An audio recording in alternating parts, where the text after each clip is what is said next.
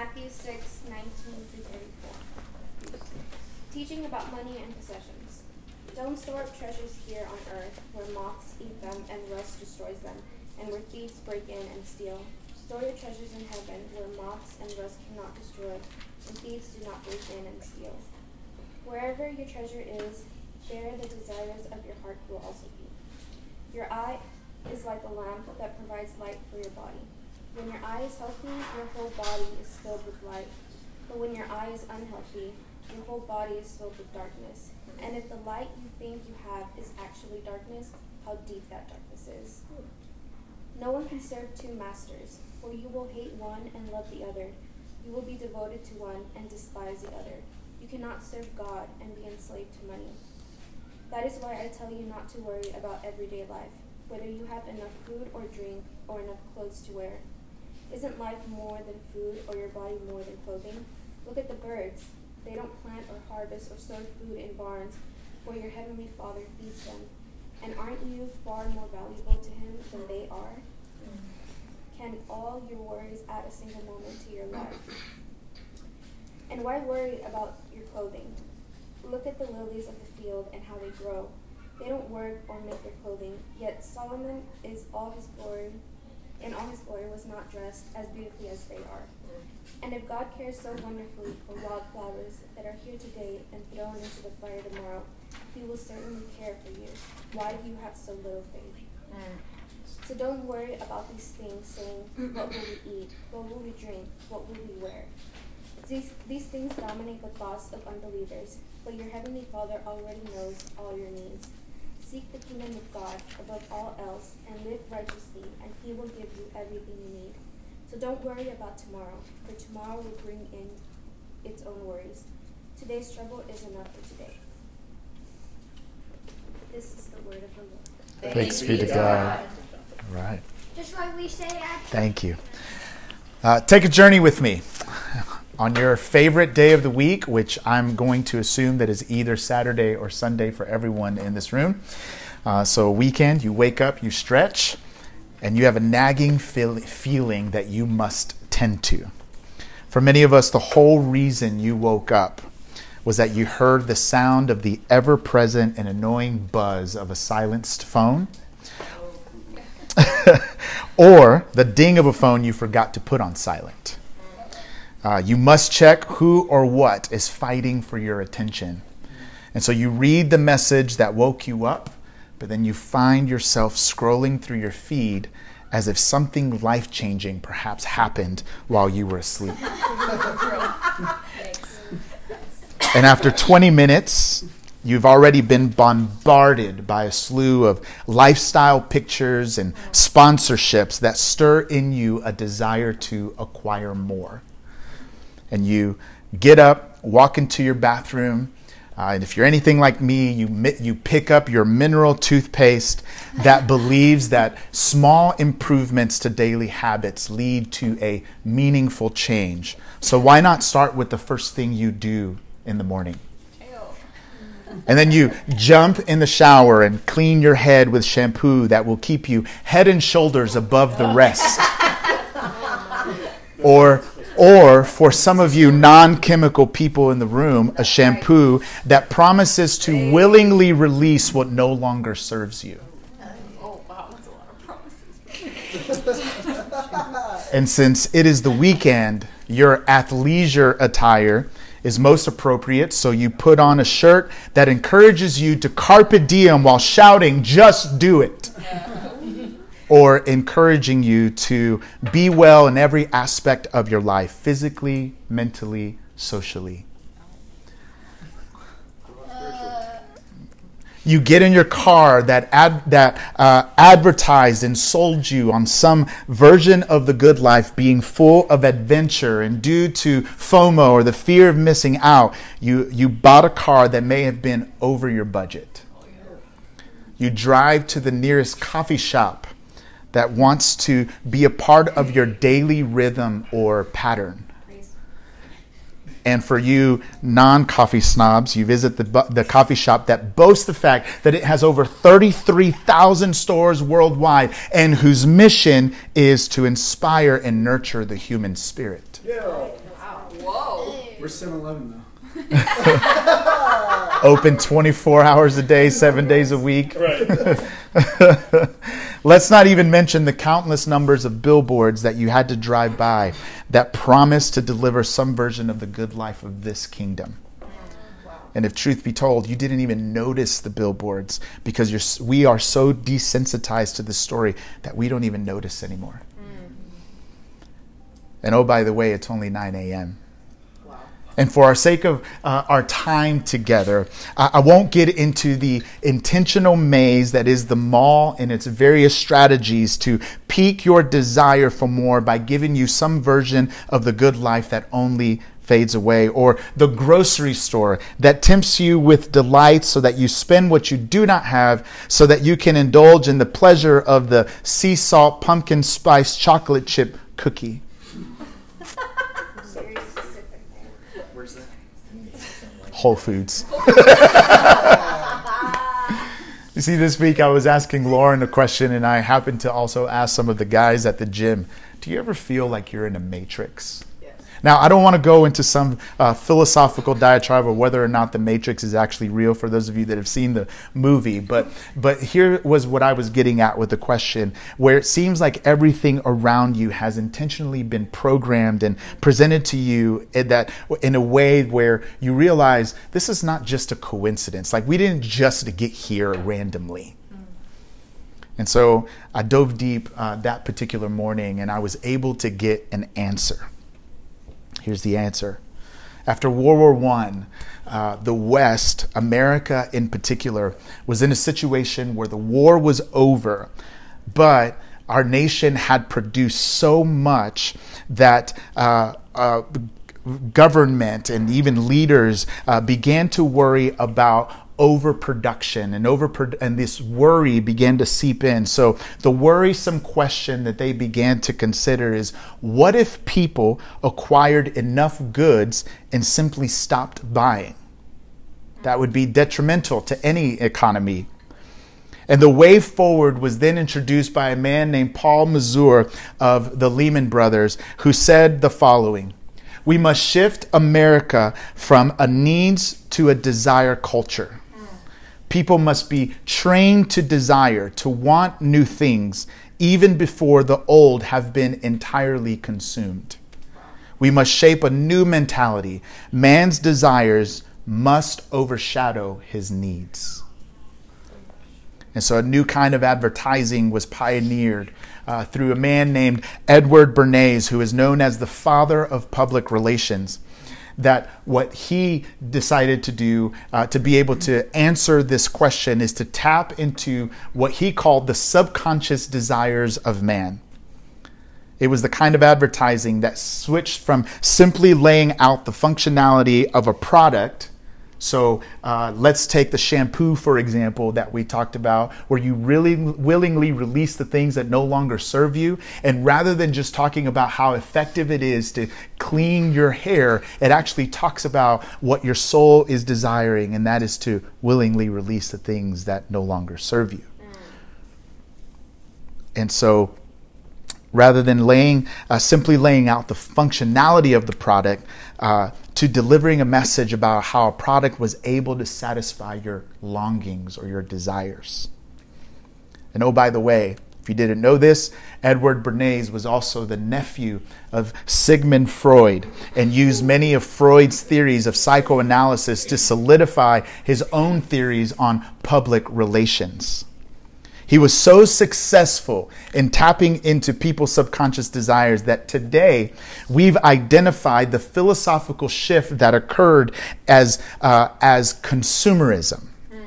And if truth be told, we now get our meaning in life from the things that we consume. We attempt to find fulfillment in our things to the detriment of our relationship with people and with God. And we attempt to acquire more in case the one more thing that we acquire will be the one that satisfies the longings that we have deep in our soul. We've been in a series titled "The Kingdom Has Come." In these last few weeks, we've accomplished, uh, we've we've tried to accomplish two goals. One, to understand what is the kingdom of God, and two, to learn how to live in the kingdom of God.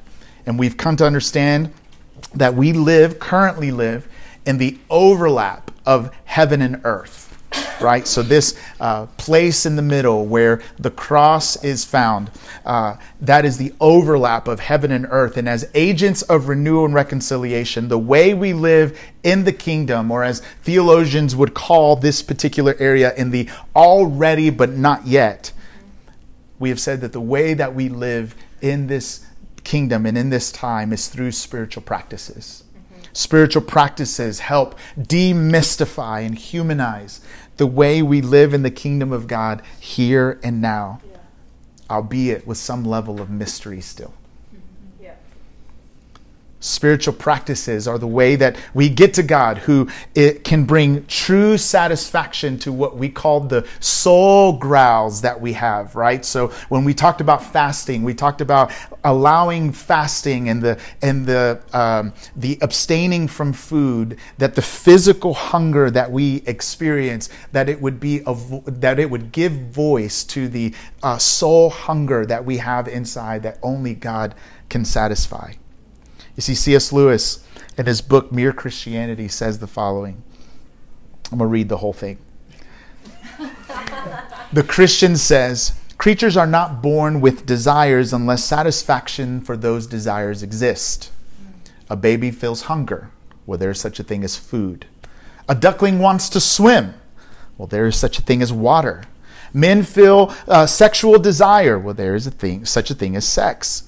If I find in myself a desire which no experience in this world can satisfy, the most probable explanation is that, is that I was made for another world. Mm. If none of my earthly pleasures satisfy it, that does not prove that the universe is a fraud. Mm. Probably earthly pleasures were never meant to satisfy it, but only to arouse it, to suggest the real thing. Mm. If that is so, I must take care, on the one hand, never to despise or be unthankful for these earthly blessings, and on the other, never to mistake them for the something else of which they are only a kind of copy or echo or mirage. I must keep in my, in, alive in myself the desire for my true country, which I shall not find till after death. I must never let it get, it get snowed under or turned aside. I must make it the main object of life to press on to the other country and to help others do the same. So, our hope and our aim have been to inspire you, uh, uh, in you, to aspire in you a desire to pursue the spiritual practices that we're committed to building uh, our community around and developing leaders around and developing our souls around, and that is prayer, fasting, silence, and solitude scripture, simplicity, living in community, Sabbath, generosity. And what I want to address today is honestly the seat of our desire that we've already talked about uh, prayer, fasting, silence, and solitude. Last week, uh, Lauren did an incredible job of talking about scripture. And so today, we're going to talk about uh, simplicity, community, and generosity. And if we're going to uh, live in a world that attempts to socially engineer us to desire, we must walk into this world with open eyes to see what is at the core of our desires. So, to make it plain and simple, at the core of our desire, you ready for it? Is love. Love is at the seat of our desire. All of your affections are shaped by love. So, what we need to come to terms is who or what is my love pursuing? Because none of us are passively standing by. all of us are actively pursuing or even being shaped by what our affections are continually leading us unto. And it is no wonder that we call the way we live in the kingdom not only spiritual practices, but we also call these spiritual disciplines because scripture teaches us that we wake up each day drifting drifting unto our selfish desires. And so we must discipline ourselves to seek after the kingdom of God and not build our own kingdom of desires that never satisfy. So where prayer fasting silence and solitude scripture uh, and scripture all primarily deal with our love of God, I contend that simplicity generosity and community not only deal with our love for God, but also our love for one another. Mm-hmm. And so, in our passage today, uh, Jesus is found uh, preaching the Sermon on the Mount. And he gets to a point where he, uh, chapter 6, if you look at the entirety of the chapter, he addresses prayer and he introduces the Lord's Prayer. And then he talks about fasting and then he dives into some matters that before Jesus' time, during Jesus' time, and up until our time today, anyone with breath in your lungs has at some point obsessed or worried over each of these things, which is treasure, i.e., money, food, and clothing. Everyone in here has at some point obsessed over one of those, if not all three of those things. And so there are four particular verses that I uh, uh, that I want to address, uh, but four verses p- broken up in two parts. The first two are important to address now, and then I'll address the last two at the end. You ready? Are you ready? ready. Let's go. Let's start with verses 22 and uh, through 23. Jesus is speaking and he's preaching and he says that I, now mind you, the context of this is that at, before he goes into these verses, he's talking about storing up uh, treasures on this earth and, and not to do that versus storing up treasures in heaven. And then he gets to this really awkward uh, two verses, if you will, where he talks about in the middle of this, where he says, The eye is the lamp of the body. And if your eyes are healthy, your whole body will be full of light. But if your eyes are unhealthy, your whole body will be full of darkness. If then the light within you is darkness, how great is that darkness? So, the question that is begging to be answered here is what does it mean for our eyes to be healthy? You see, for that rabbis, an evil eye indicated and still indicates selfishness. Mm-hmm. Meaning that you have an ulterior motive to only be concerned for yourself and your own gain. Therefore, your treasure is going to be a treasure that is hidden and coinciding with the metaphor of masters that Jesus uses and his only mention of another God in the New Testament whenever he says you cannot serve God in money or cannot serve God in mammon. It says that you will be a slave to storing up these treasures that will only be destroyed by moth, something so insignificant but yet will be destroyed, or stolen by thieves and both of these are circumstances beyond our control. Essentially, what he's describing here is that you will be overcome with darkness if you are selfish. Mm-hmm. But if you have a healthy eye, Jesus is saying that you are generous with your treasure.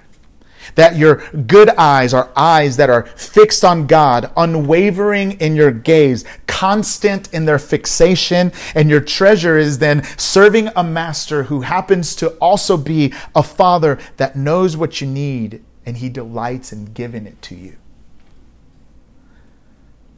And it's a treasure that is stored up in the kingdom where he promises the gift of life and so when Jesus mentions the concept of storing up treasure in heaven, it also is usually accompanied throughout the Gospels, it's usually accompanied by selling your earthly possessions and giving them away to either gain friends, to help the poor, and to do good. And so essentially, what Jesus is saying here is don't allow the darkness to take over. Mm. And to go back to the metaphor that he uses of masters, Jesus here is directly saying that your generosity is directly related or directly correlated to your kingdom loyalty. Will you serve God and be loyal to Him and His kingdom? Or will you serve mammon and be loyal to mammon in the kingdom of money and selfish gain? In serving implies love, loving. Mm, yeah. Does your heart reveal a love that is demonstrated to others by being generous? Or does it reveal a love demonstrated towards self by only thinking of your own selfish gain? Hmm. You see, generosity also demands simplicity. Mm-hmm. Practicing generosity forces us to evaluate the treasure of our heart.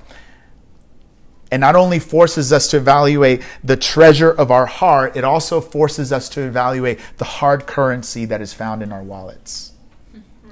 whether it's a credit card or the actual bills that are in there.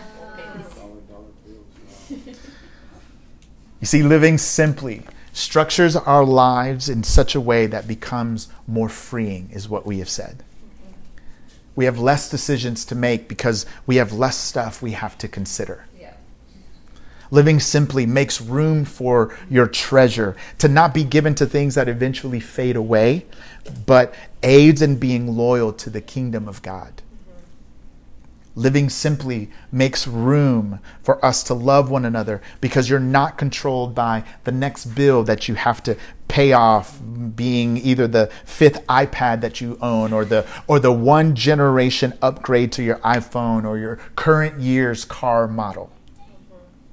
Instead, it makes room for you to be able to focus on the kingdom of God and free up your treasure to love others. Yeah. Yeah. You see, Jesus in Luke 12 15 says that we need to watch out. There's an, exclam- uh, there's an that, that's an exclamatory remark that Jesus makes there. And he says, Watch out, be on your guard against all kinds of greed. Life does not consist in an abundance of possessions.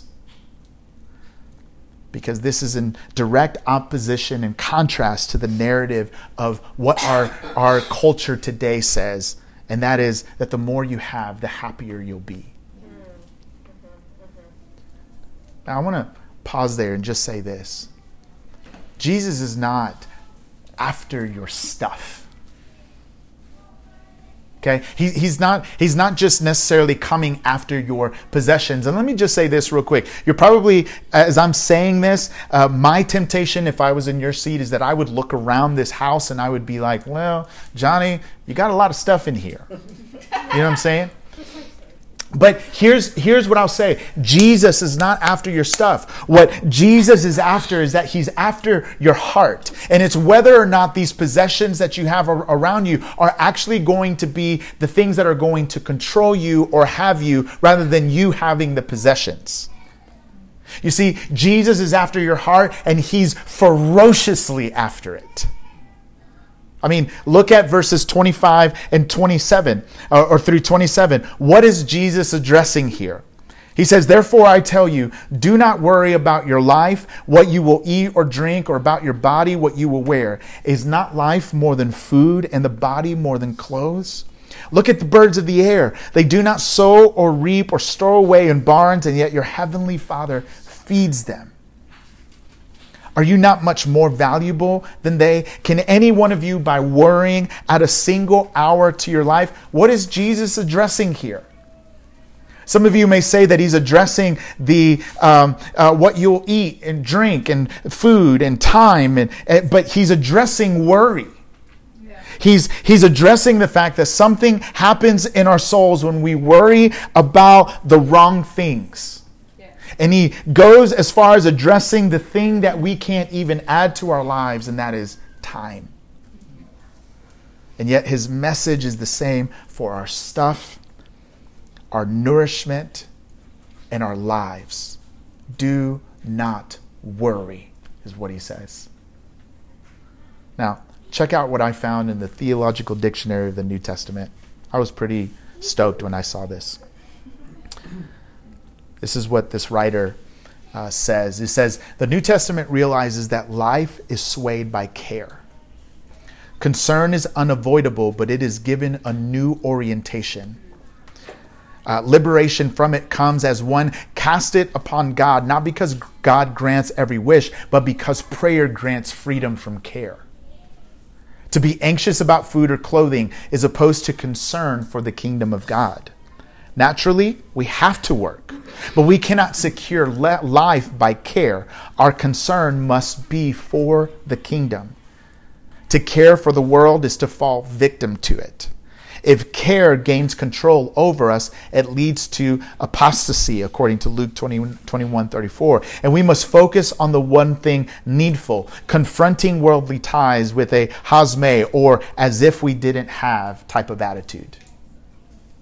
We belong to the coming aeon or age and must be ready for it. But this entails care for others as members of the same body. So here's what I want to encourage us unto to practice generosity by, by living simply so that we can make room to love others. Practice generosity by living simply so we can make room to love others. You see, living in community is so important. The Lord uses you to orient my heart toward the things that matter, which is God and His kingdom. Because if you don't know this, I want you to know this. You stir me to care. I remember um, uh, early on, very early on, as I was going through uh, Bible school, and I remember turning to Lauren very early on in our marriage, and I and I, and as a, as an introvert, I just remember being so depleted that I turned to Lauren and I said, "I hate people." and she turned to me and she goes, "Okay, Pastor, that's not allowed," you know. But the truth is, is that whenever I'm around you guys and whenever I'm around others, you stir me to care and to care about God and to care about His kingdom. And my love for God increases when I think about your desire to love God and others more as well. And as Hebrews would say, you spur me uh, toward love and good deeds. You see, because I don't want to give up meeting together with you. We have fun together. We seek the Lord together. We laugh together. We cry together. And we enjoy the company of each other. At least I do. And so, our goal here at Ecclesia City is, is to make Ecclesia City an easier place to connect than, than connecting on some dating or hookup app. That's our goal.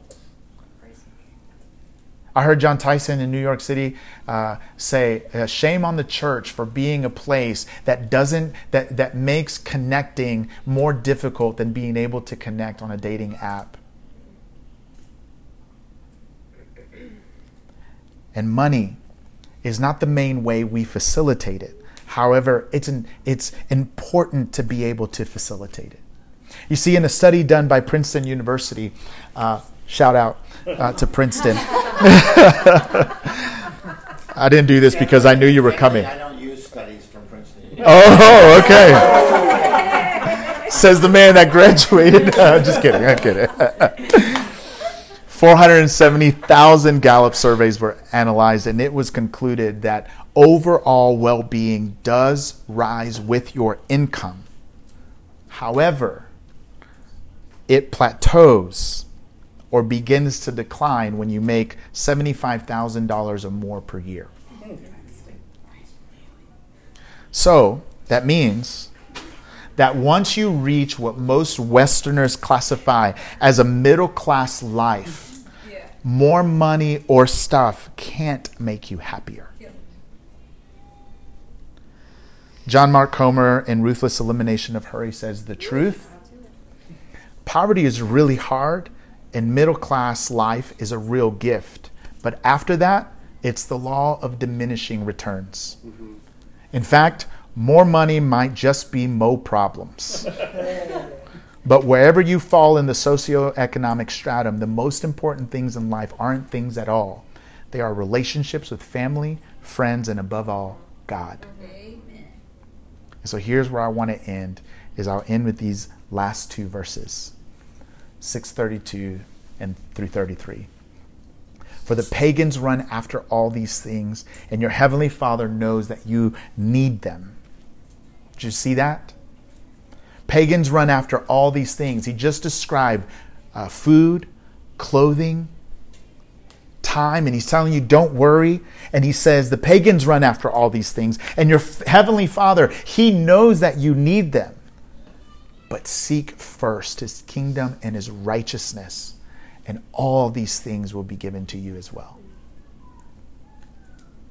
You see, you're called a pagan or someone who does not know God or has turned their back on God if you run after the things of this world and trying to live unto selfish gain or, or if, the, if the light of your eyes is dark, in other words.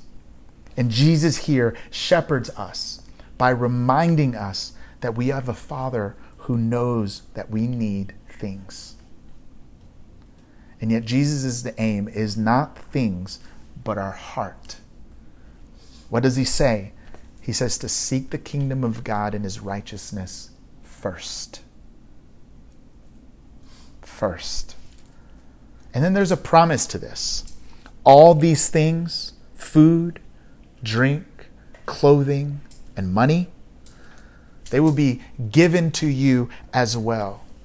And so, if the seat of our desire is love, let's love God and let's love his kingdom. And let's seek the one that our hearts desire.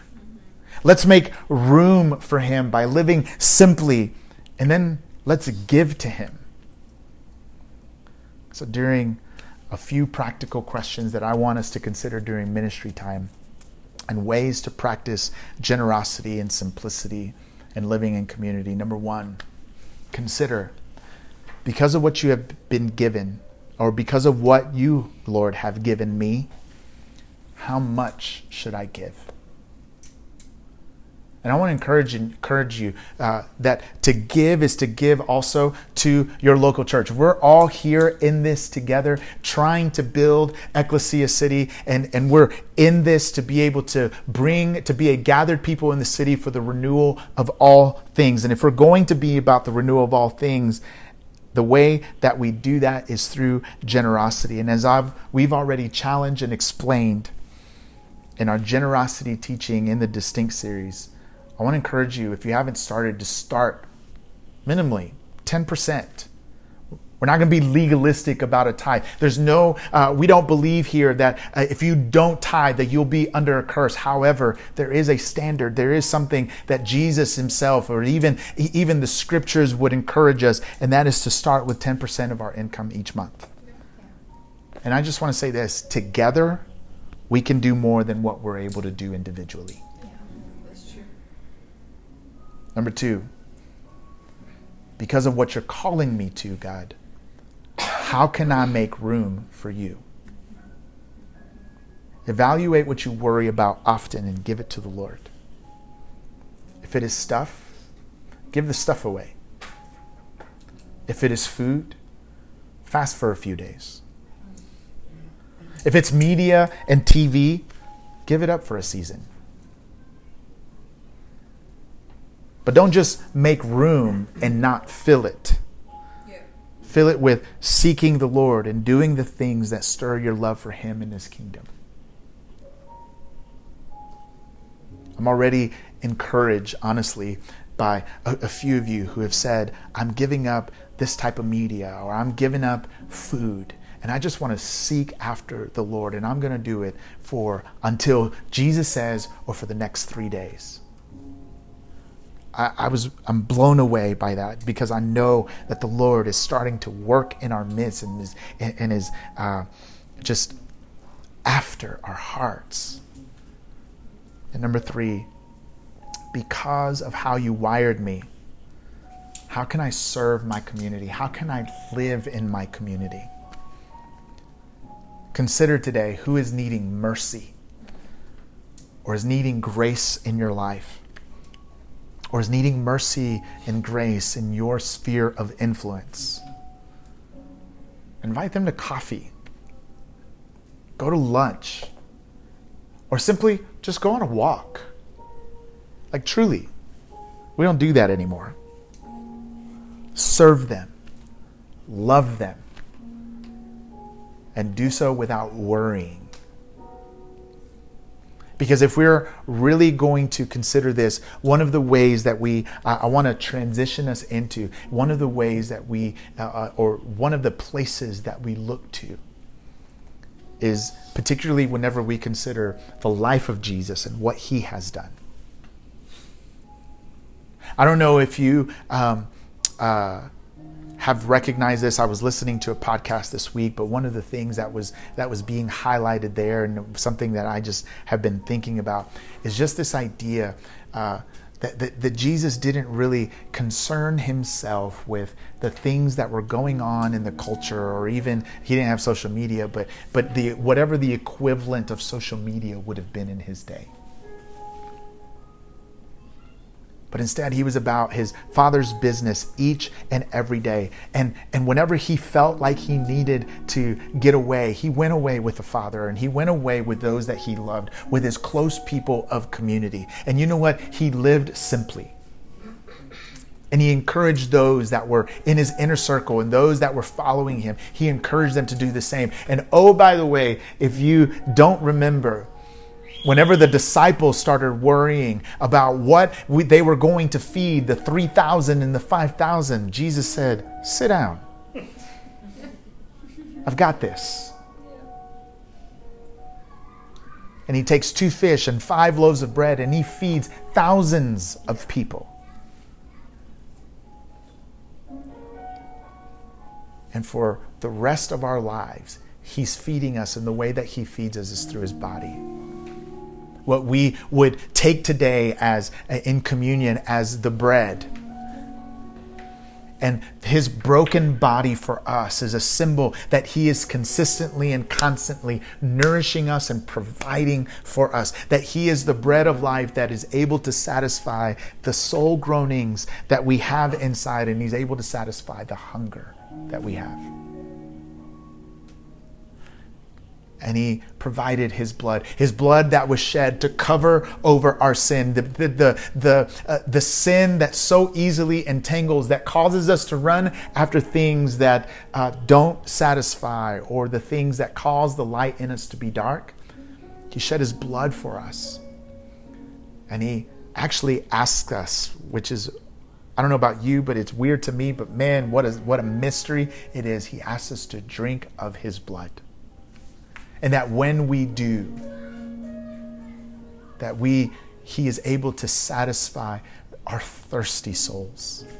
And so today we're going to partake of communion together. And I want you to come up here, grab a piece, tear it off, dip it in the cup, and that you would remember the way that Jesus has lived simply, he lived generously, and he lived in community, and that he is the perfect example of what we want to imitate and follow. And then that you would just take time after that to pray for one another and consider these questions. And if you don't know, if you don't have anything in particular that you feel like the Spirit of God is leading you to pray for with one another, just ask. Is there something I can pray with you on? And if you don't know what to pray, that you would lay a hand on their shoulder and just say, Holy Spirit, would you come? Holy Spirit, would you do a work? And so, God, I just ask during this time that you would solidify your word in us. That, Lord, that you ask us to seek after your kingdom first. We sang today, Hallelujah, hallowed be your name. For the King of heaven reigns, and we just say that you reign over us here. And that you reign over our stuff, that you reign over our things. And so, Lord, we just gladly serve you and want to give our lives to serve you. And Lord, if there be any person in this room that is maybe on the fence, Holy Spirit, I just ask that you would minister, that you would draw near. And that, Lord, each and every day that you, and at every point, at every second that we are able to have, that you would show us that your way is better. Your way is better. We need you, Holy Spirit. We need you, Father. We need you, Jesus. Will you draw near in this moment? Whenever you're ready, come partake of the elements and let's pray for one another.